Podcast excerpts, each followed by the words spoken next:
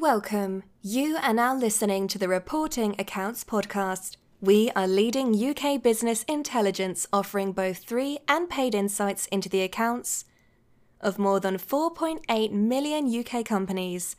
Our podcasts cover news and events from the UK financial markets and community and much more. Visit our website at www.reportingaccounts.com.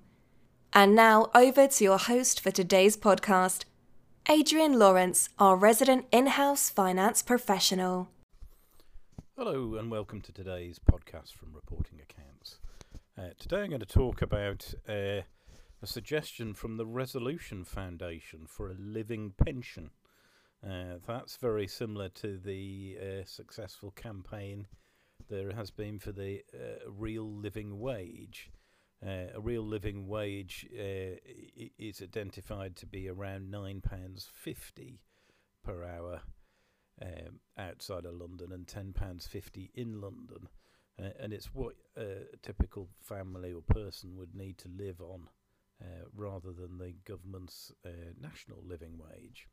So the pension living, a living pension, is uh, intended to be a guide for employers and employees so they can understand the level of contributions to uh, a pension that are needed to give them a, a, a, real reasonable standard of living in retirement.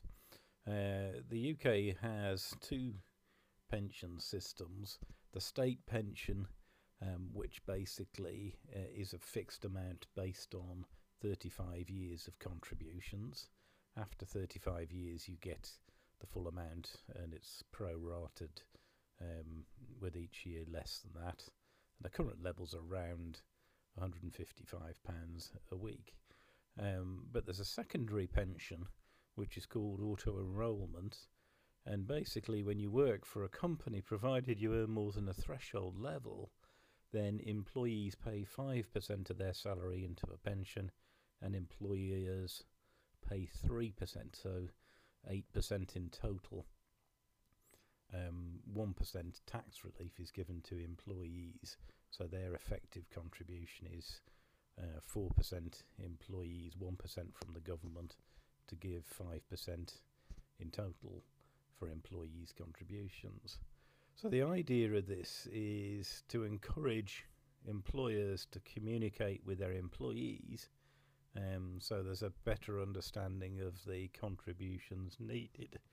Um, around about 10 million people have entered into pensions where they never had them before, um, but often they just pay the minimum legal contributions, and there isn't clear, uh, isn't a clear understanding of, what the level of those contributions really needs to be um, to give a proper standard of living in retirement. Um, basically, auto enrolment was introduced uh, back in the 90s and gra- uh, only very gradually rolled out. So initially it was compulsory to join but with no contributions.